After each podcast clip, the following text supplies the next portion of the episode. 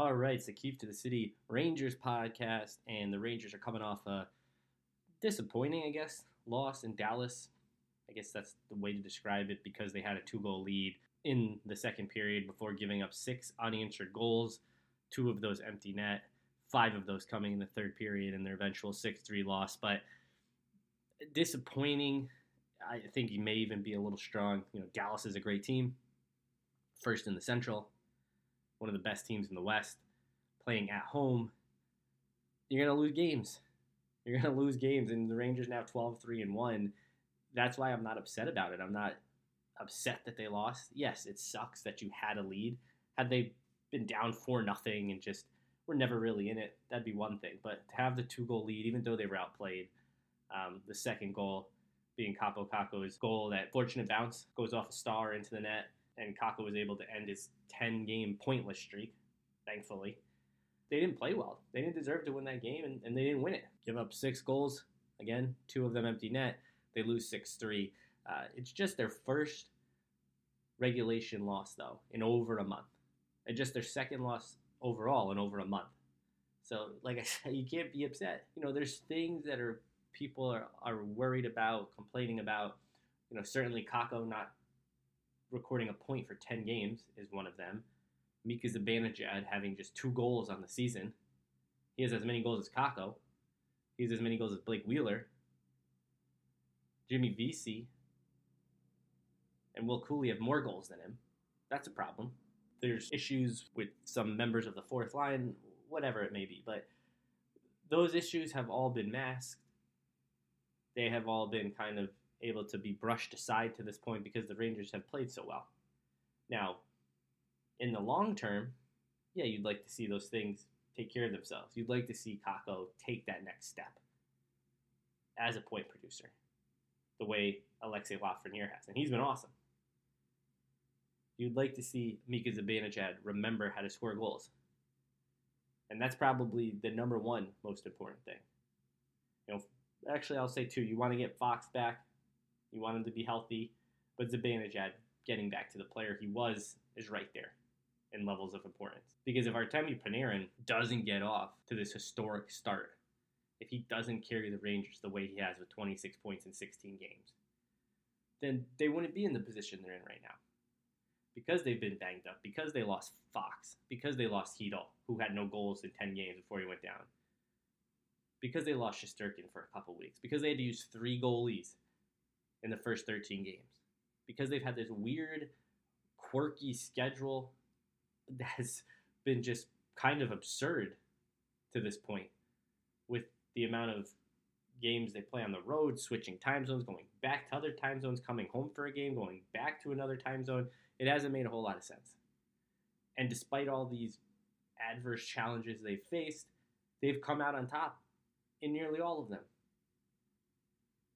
So you have to be ecstatic about where they are, given all the things that have gone against them new head coach, new system, 25% roster turnover, having their Vezina goalie down for a few weeks, having their all world, at worst, top two defensemen in the league down for a few weeks, having second line center down for a few weeks, and having no goals in the 10 games before that. Having their best goal scorer having two goals in the first 20% of the season. And then they have all the calls that go against them, which is just out of control. If a ref reviews a call, it's a goal, it's a penalty, it's offside, it's going against the Rangers. You know, a couple weeks ago when they played Columbus, Steven Stephen had joked, but he really wasn't joking because he said, you know, the Rangers never get a call. And he did say, I'm not kidding, because he wasn't kidding. They never get a call, whether it's the two goals in Columbus early in the season, the goal at home against Columbus. You've got the goal that Jack Hughes scored the other night. You've got the major penalty that comes off the board. You've got two goals in Dallas. If the refs go to review something in a Rangers game, it's going to favor the other team. And that's not me complaining. That's not me being a homer or Rangers fan. That's just the truth. They don't get any calls. I can't think of one instance this season where something was reviewed and the result favored the Rangers. And it's not like it's just to this one season. This has been going on for a while now. It's puzzling, and it it's really out of control. So you've got all the actual things, and you've got the calls on the ice that aren't going in their favor. You got the schedule, and despite all of that, they're 12 3 and 1. It's amazing. And the fact that they lost in Dallas again, what are you going to do? You, you go on the road to Dallas against a great team and you don't play your best, you're not going to win. And they didn't win. Now they're faced with an enormous week. Beginning on Wednesday night, they've got three games in four days and five games in eight days. So between Wednesday before Thanksgiving and the Wednesday after it, they'll play five games against Pittsburgh, Philly, Boston, Buffalo, and Detroit. Philly's been surprising. They're second in the net. No one thinks they're going to stay there. Uh, they're still four points behind the Rangers, and the Rangers have two games in hand. But they're there. Pittsburgh, you you never feel great about playing Pittsburgh. Boston's been outstanding again. Buffalo's been better since the Rangers worked them on opening night in the best Rangers performance in more than a decade. And Detroit, you know, the Rangers had their way with them at the Garden a few weeks back, but they're a tough opponent too. No soft spots here in this next week. And it's a big, big week. This t- the times of these games, you've got seven o'clock on Wednesday night in Pittsburgh. You got Thanksgiving on Thursday, quick turnaround at one o'clock in Philly on Friday. 1 o'clock the next day, back in New York at the Garden.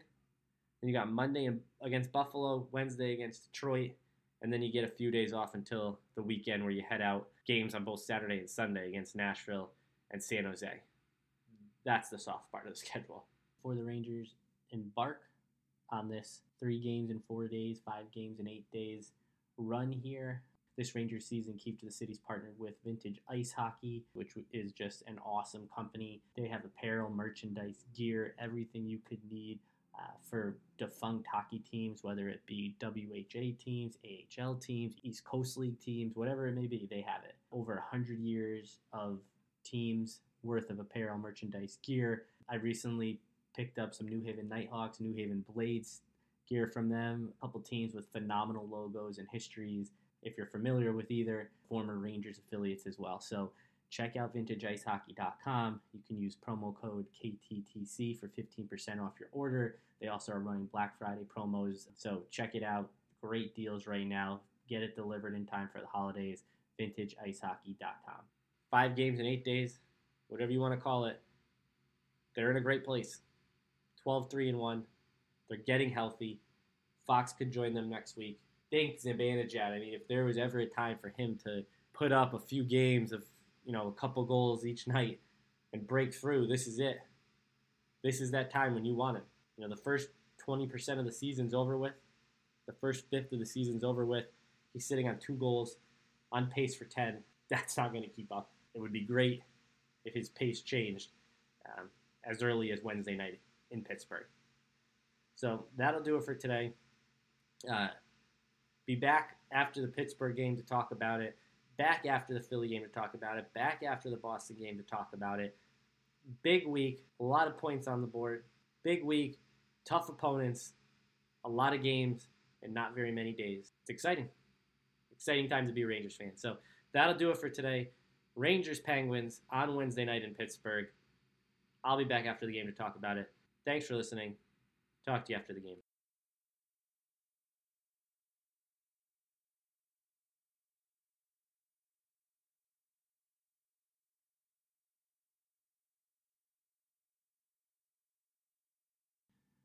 And this, and before the Rangers embark on this three games in four days, five games in eight days run here, uh, just a reminder Keep to the City this season. Just a reminder this Rangers season, Keep to the City's partnered with Vintage Ice Hockey. Um, keep to the city. Just a reminder this Rangers season, Keep to the City has partnered with Vintage Ice Hockey, which is just an awesome company. Uh, they have apparel, merchandise. Um, They have apparel, merchandise, gear, everything you could need uh, for defunct hockey teams, whether it be WHA teams, AHL teams, East Coast teams, East Coast League teams, whatever it may be, they have it. Uh, over 100 years of teams worth of apparel, merchandise, gear. Um, they recent I recently picked up some New Haven Nighthawks, New Haven Blades gear from them, uh, which is just which is a couple teams with phenomenal logos and histories. Uh, if you if you're familiar with either, um, you know former Rangers affiliates as well. So check out vintageicehockey.com. You can use promo code KTTC for 15% off your order. They also are running Black Friday promos um, depending on how much you spend. So check it out. Great deals right now. Get it delivered in time for the holidays. VintageIceHockey.com.